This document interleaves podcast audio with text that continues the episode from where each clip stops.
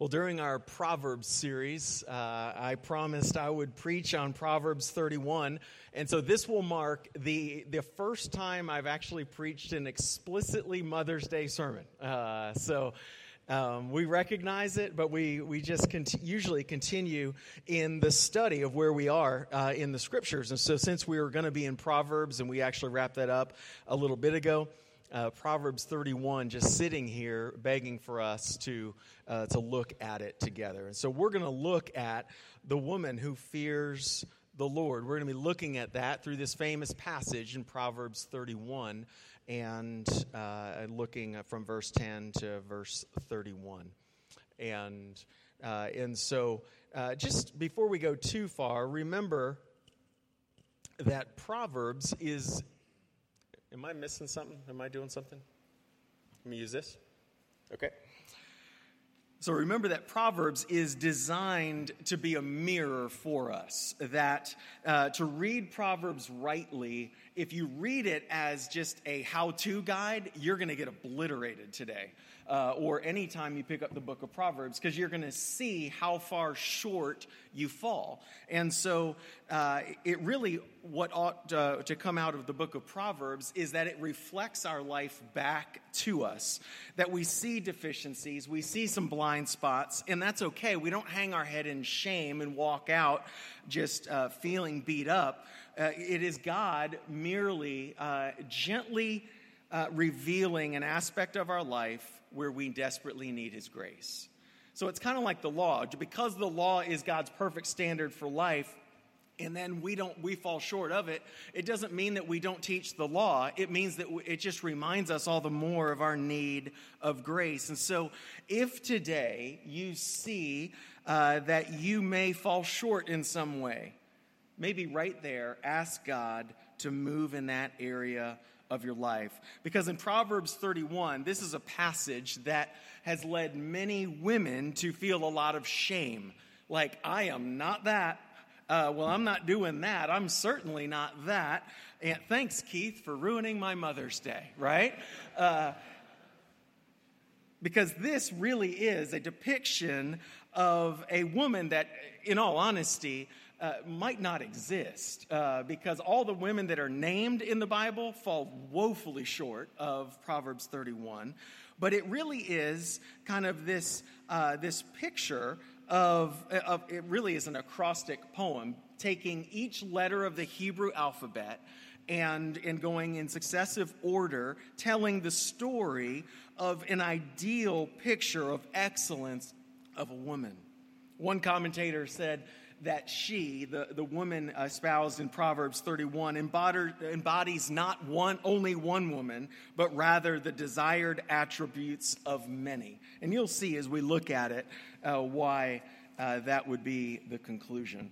And so we're going to be in Proverbs 31, starting in verse 10, and we're going to read to the end of the chapter. Would you stand with us? Is just we we stand on purpose uh, we stand as an expression of our submission to the Word of God. God is speaking, and we long to hear from Him. An excellent wife who can find? She is far more precious than jewels. The heart of her husband trusts in her, and he will have no lack of gain. She does him good and not harm all the days of her life. She seeks wool and flax and works with willing hands. She is like the ships of the merchant. She brings her food from afar. She rises while it is yet night and provides food for her household and portions for her maidens. She considers a field and buys it. With the fruit of her hands, she plants a vineyard. She dresses herself with strength and makes her arms strong. She perceives that her merchandise is profitable. Her lamp does not go out at night. Uh, he puts, in, puts her, she puts her hand to the distaff, and her hands hold the spindle. She, hold, she opens her hand to the poor and reaches out her hands to the needy. She is not afraid of snow for her household for all her household are clothed in scarlet. She makes bed coverings for herself. Her clothing is fine linen and purple. Her husband is known in the gates when he sits among the elders of the land. She makes linen garments and sells them. She delivers sashes to the merchant. Strength and dignity are her clothing, and she laughs at the time to come.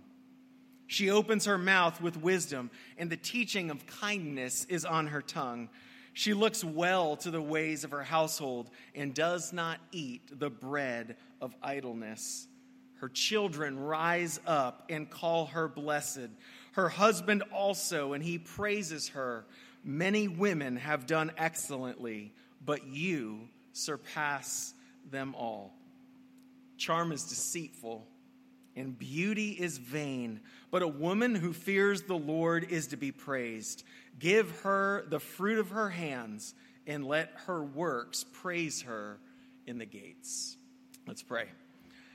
Father, would you take uh, this passage and will you use it for us? Uh, God, uh, challenge us in what you call us to. Yet, Father, I pray that you would really have us uh, cast ourselves on your grace this morning. Uh, Father, for children in this room, for men in this room, for husbands in this room, Father, challenge us in uh, how we ought to uh, cherish uh, and praise and enjoy uh, the, the women that you have put in our lives, wives, mothers. And Father, I pray that you would challenge us in that as well. we pray these things in Christ's name. Amen. You may be seated.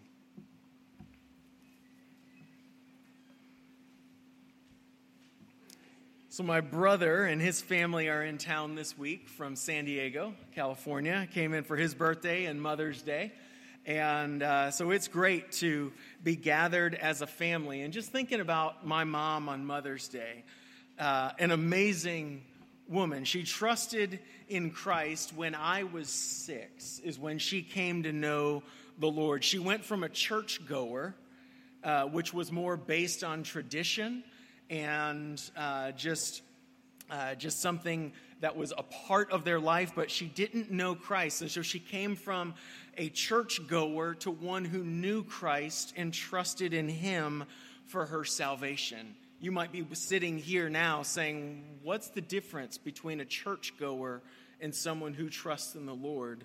And hopefully that'll become clear as we go. Because she, after that, she became a ferocious student of God's Word.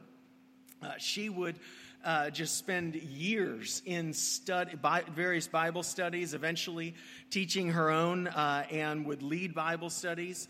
Uh, when we moved her up here from Florida, it was box on top of box on top of box of her notes from all of her Bible studies.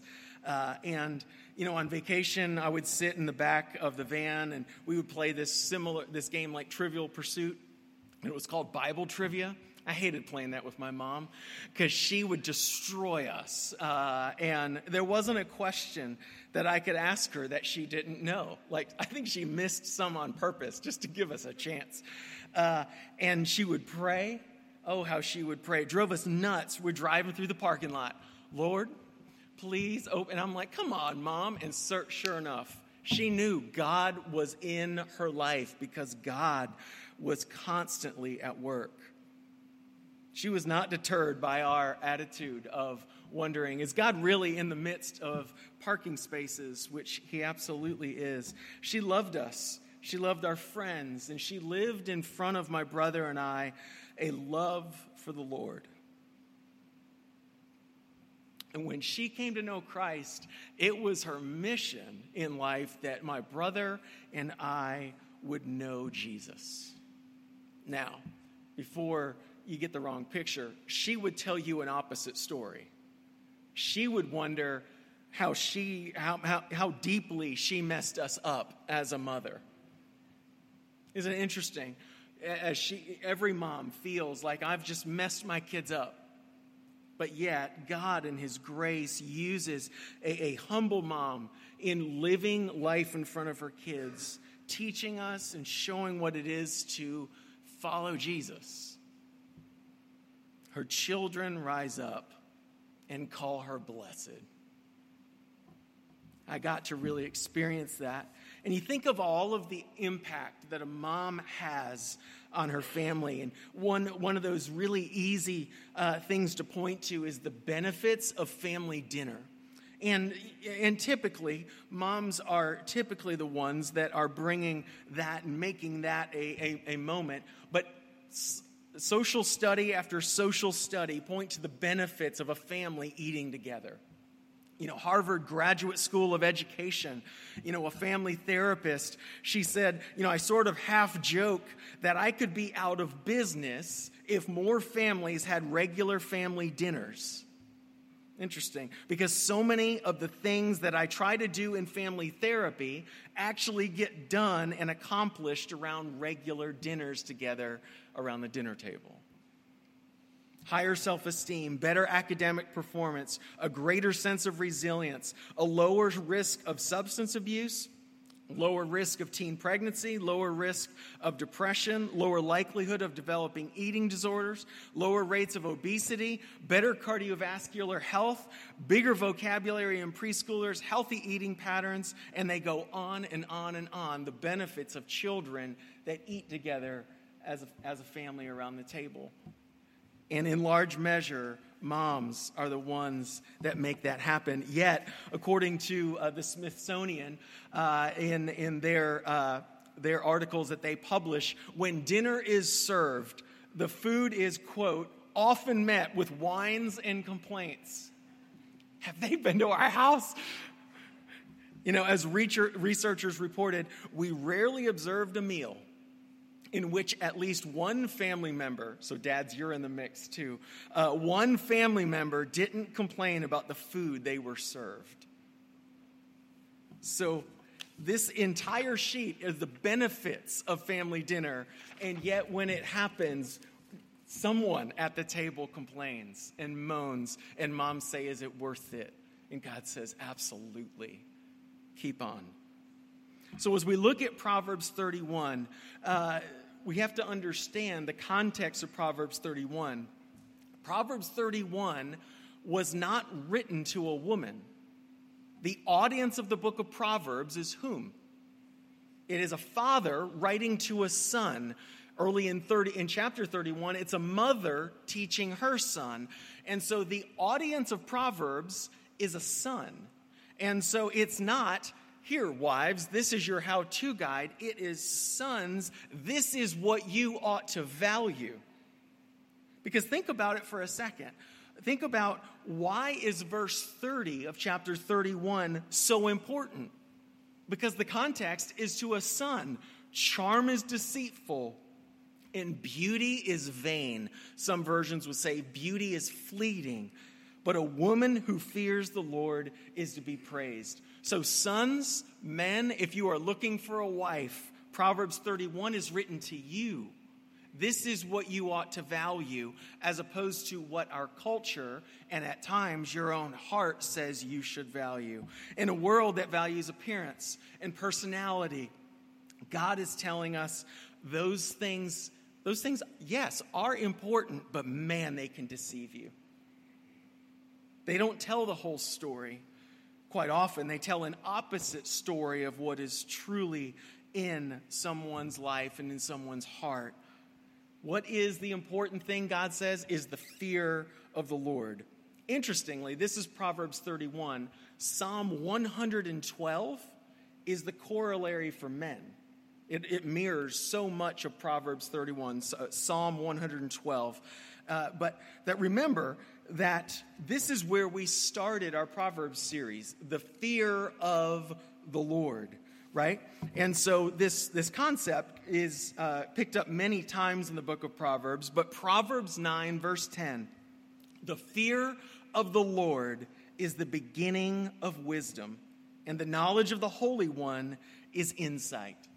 And so if you are here and you're not typically uh, around a, a church, and you might be here, you know what, I came with my mom. I want to tell you, this is why she wanted you here. She wanted you to know.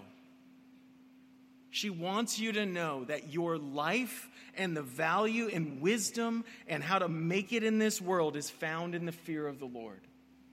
It is not found in you making your life work out. It is found in the fear of the Lord. The fear, not a cowering in the corner kind of fear, but a reverent awe of who God is, that He is God and you are not. And that sounds like off putting until you realize that's what you were made to be. And that is, what does it say? Not just this awe of the Lord, but it is the beginning of knowledge. That the Hebrew word not only uh, is the word for first, like the first in line, so that would be a beginning, but it's also the foundation and the source of wisdom. So the foundation and the source and the first thing of wisdom is the fear of God. If you start with yourself, your own ability, you've already missed it. Wisdom, knowledge starts with the fear of the Lord. And that's why the book of Proverbs is not a how to guide to life. It's a gospel book about the good news of a righteous and holy God saving broken sinners like me and you. It is, as one author said, it is good news for the inept through the wisdom of another. That's what the book of Proverbs is. And so the wise person, the wise woman, is, is that of deep humility in the fear of the Lord. And so a wife who, a woman who fears the Lord, who can find? She is far more precious than jewels. And so let's look at a couple different aspects. This is not exhaustive. Uh, there, there's no way to do an exhaustive look of uh, the amazing uh, beauty and glory that God has given uh, to the women in our lives. But yet, we're going to look at a few points that come out of this passage. And again, not even an exhaustive look at Proverbs 31, but we're going to see that a godly woman is freed by that fear of the Lord. And that, those are two words that ought not go in the same sentence freed and fear. But that's biblical. So, verse 30, you know, that the, the fear of the Lord, uh, the woman who fears the Lord shall be praised. What's going on there is that in that fear, a woman is not, a godly woman is not resting on her own ability, but resting on God. And Proverbs 14 26 says it this way that in the fear of the Lord, one has a strong confidence. And even better, his, he's speaking to uh, this in uh, a masculine pronoun, his children will have a refuge. That interesting? It's not just the fear of the Lord is a benefit to the one who trusts in the Lord. The fear of the Lord gives you a confidence and your children a place of refuge. And for a, for a godly mother, how would you have confidence in this life? Is rooted in the fear of God in the reverent awe and submission to God. And in that, your children will find refuge. That's mind blowing because this world says, be the one who shows up, be the one that is the best. And in that, your kids will have confidence. God says the opposite. You find confidence in Him, and your children will have a refuge. Why? Because He's the living God, He's unmovable, He's the stronghold. Now, we're going to get to the strength of a mom in a second. Don't worry. All right, verse 21 uh, even goes on that she is not afraid of snow for her household. Now, in this, in this uh, part of the world, it snows occasionally. It's not like a regular thing. And so she already has, you know, for all her household, are clothed in scarlet. She has, she has clothes ready uh, for her family. She's not afraid because she is trusting in the fear of the Lord. She is preparing under uh, that trust. One author said that it is the fear of the Lord that drives out all other fears. Amen. And then this verse in verse 25 strength and dignity are her clothing, and she laughs at the time to come. What does that mean? That, you know, typically we think of the future as something to be feared or we fret over or we're at least anxious about it. the, the woman who fears the Lord, the godly woman, laughs at the future. Sure, I have no idea what's going to come, but God is with me, and I can trust in Him as it comes. It's not a defiant, come on, future, bring it, but it is a sense where, you know what, I do not have to be anxious because I trust in my God who knows the future before it happens. The godly woman is freed by the fear of the Lord. Then we see that the godly woman engages in the battle of life. So, an excellent wife who can find, she is far more precious than jewels, right? Well, what's interesting is that word for, uh, you know, an excellent wife. Some versions translate it a noble wife or a noble woman. Okay? Well, that phrase is uh, literally translated a woman of strength. So the English translations take a lot of leeway in, in translating this passage. It's an interesting thing because most of the language is actually military language describing strength. Okay? So literally, it's a woman of strength who can find. Uh, and in verse 17, it says that she dresses herself with strength and her arms are strong. Do you hear the, the idea of strength there?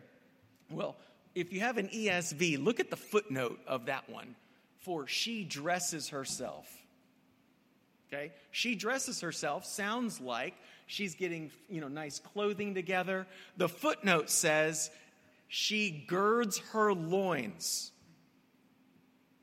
That's a military image where somebody is preparing themselves for battle. That she is ready in entering battle. There's a strength in a in a, uh, just th- this sense where God is calling uh, women into the fight of this world. But what's wild is that it's not a tug of war for power. Our world says a woman should be strong and stand up for her rights in her home. God says a woman should be strong, but she is not in competition with her husband. So it's not a tug of war for power. And what we see there in verse 11 and 12 is the heart of her husband trusts in her, and he will have no lack of gain. She does, whoops, sorry. Uh, she does him good and, and not harm all the days of her life. Isn't that interesting? So, she, yes, there's a strength. Yes, there's a provision, but she is not against her husband. She is actually deeply for him. It's not a tug of war of power. And what's even, even more interesting is that word, that phrase, no lack of gain. Um, well, the word for gain there is the, is the word for the spoils of war or plunder or loot. Think about that in context. That the heart of her husband trusts in her, and he, her husband, will have no lack of plunder.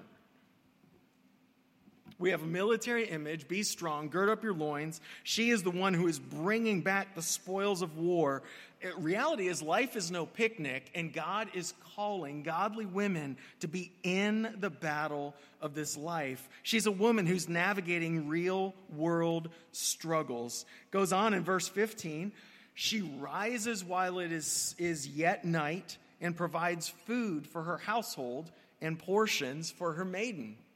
Well, the word for food is actually the word prey.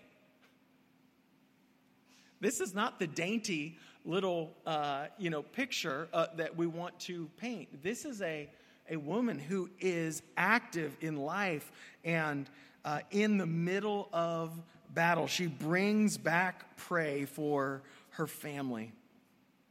So it's interesting, both real world struggles and then the day to day challenges of motherhood are very recent. One recent survey uh, of mothers found that moms were the most quizzed people on the planet.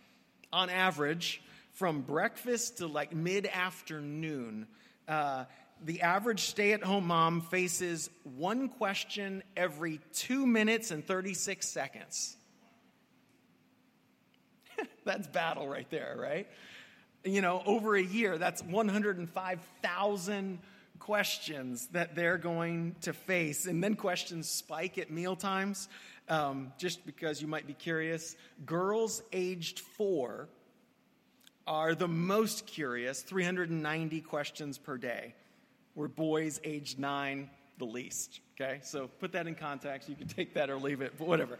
But it is, it's real struggles, real battles, real difficulties that God is calling uh, wives, mothers, women into.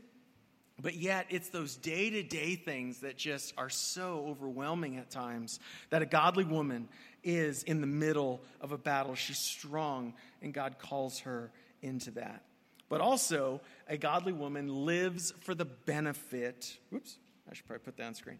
Uh, the godly woman lives for the benefit of others. So, as you look at that passage, and we don't have to have time to go through all of the different aspects, she's trading uh, she's involved in the marketplace that brings income into the household. She buys land, she cultivates it, she grows crops, uh, she, she provides food for her family, like prey. She manufactures things, she makes items for, the, for use in the household. She's a hard worker, she is not lazy.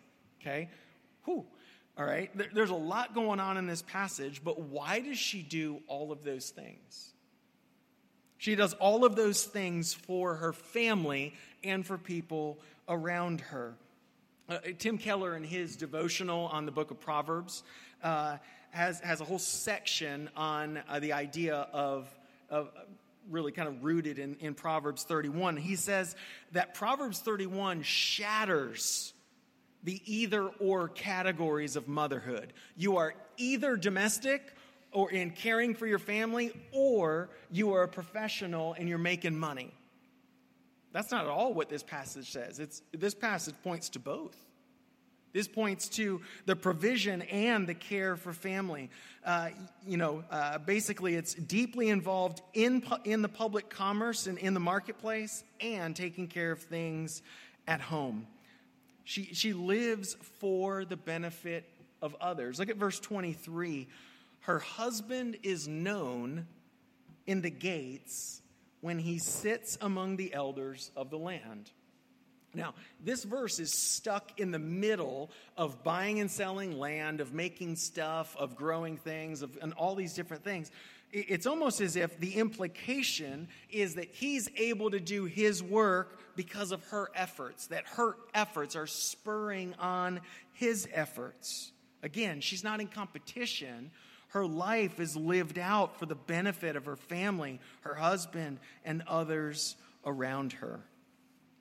What's really interesting is that it's not just in what she does, it's what she says, it's how she speaks. Verse 26 that she opens her mouth with wisdom, and the teaching of kindness is on her tongue. So uh, that, that phrase, the teaching of kindness, uh, that, that word for kindness is the biblical word hesed. If you've done any word studies of the Old Testament, that's the one you should study. Okay? If you haven't done any of them, start with that one. Okay? It is the hesed of God. And, and that word is basically the Old Testament Hebrew equivalent of agape, unconditional love, in the New Testament. It is the word that describes God's covenant faithfulness to his people. It is his, his hesed as he pursues his people. And so, the, the actual, what's going on there, that the teaching of hesed is on her tongue. We read that, the teaching of kindness. Now, be nice, kids. That, that, that is way too narrow and way too small of what is happening in the words of wisdom that she is teaching. She is teaching of God's covenant faithfulness to his people. She is teaching of all the implications of that faithfulness to us and how that calls us to live. You know, that phrase, train up a child in the way he should go, it's teaching on the loving kindness of God that, that covenant faithfulness of God that will not leave even in the midst of unfaithfulness back. She is teaching her kids of God's loving kindness and his grace. So that's her words. What happens then in how, how that plays out shows up in verse 20. In verse 20, she opens her hand to the poor and reaches out her hands to the needy. Well, what's the gospel? What's the loving kindness of God that she teaches? Is God who comes and stoops down for those who are in need and cannot save themselves, and he saves us. What is what's the expression of care for the poor and the needy? It's the tangible working out of the gospel. It is, she is caring for those who are in need, caring for those who cannot care for this, themselves. So the gospel in her heart is not simply spoken, it's lived out for, eh, for those who are in need her family, her husband, the poor, and the needy around her. But get this. Notice earlier, we didn't read it, but go back to verses 8 and 9 of Proverbs 31. So, verses 1 through 9 of Proverbs 31 is a mother speaking to her son. Now, the son happens to be a king, but uh, regardless, she is telling her son to do something. And uh, in verses 8 and 9, this is what she instructs her son to do Open your mouth for the mute, meaning the person that can't speak, for the rights of all who are destitute.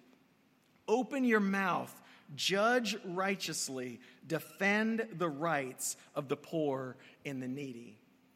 So it's interesting. Her teaching is that of the loving kindness and grace of God. Then her actions are caring for the poor and the needy. And a mom is then also instructing her son here to do the very same thing to speak for those who can't speak for themselves, to speak for the rights of those who are looked down on, the destitute, to fight for the poor and the needy and the oppressed. And moms, you live in a culture that is addicted to safety. Let's keep our kids safe. Let's keep them from visiting the ER. And I get it. But the gospel did not keep Jesus safe.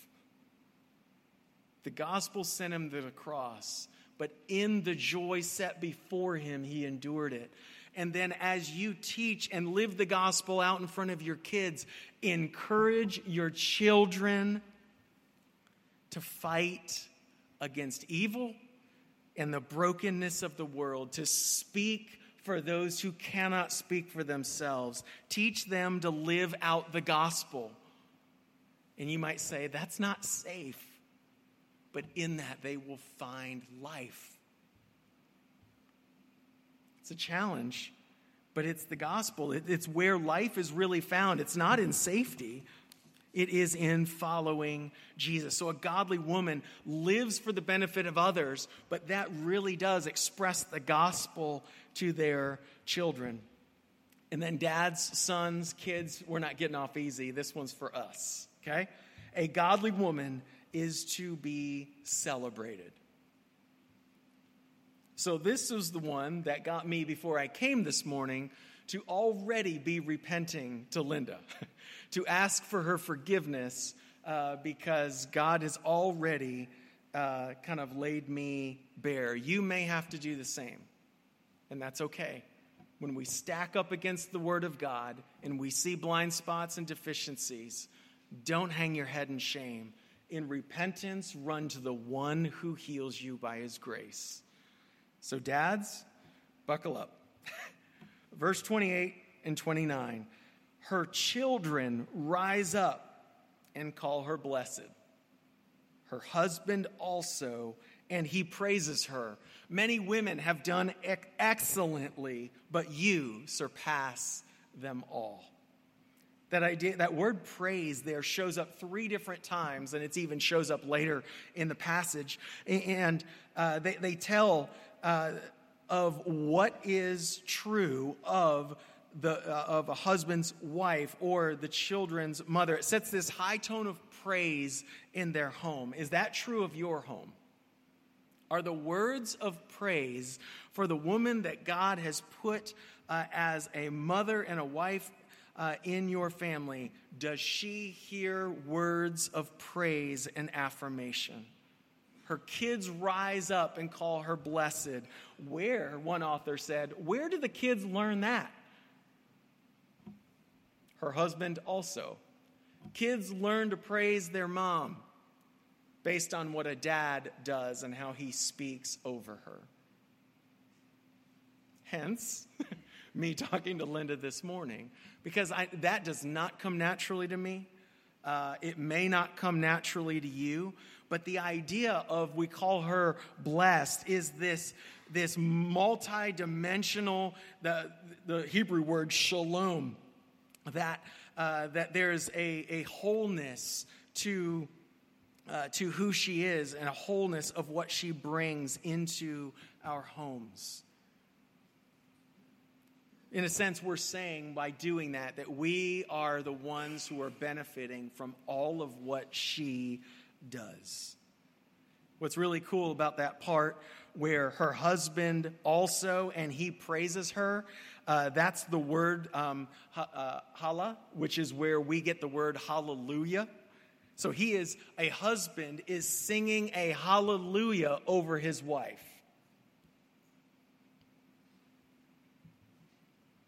Later on, it says in verse 31 let her praise not just be in her home, but be also there at the gates, praised by her family, praised in the community at the gates. Men, sons, daughters, please don't be passive. So today, when you're around the table with your, your mom or your grandma, would you speak words of affirmation and would you speak the words of how blessed you are because of her? Now, repent to your wife in private, but speak these words in public over your wife. So you because she needs to hear it, but your kids need to hear it as well. Husbands, you might be saying, I'm not sure I can do that because I don't see I don't see much of these things in my wife. I don't see this in my home. And let me submit something to you. The call of the gospel is not this is a checklist and you stack your wife up against it.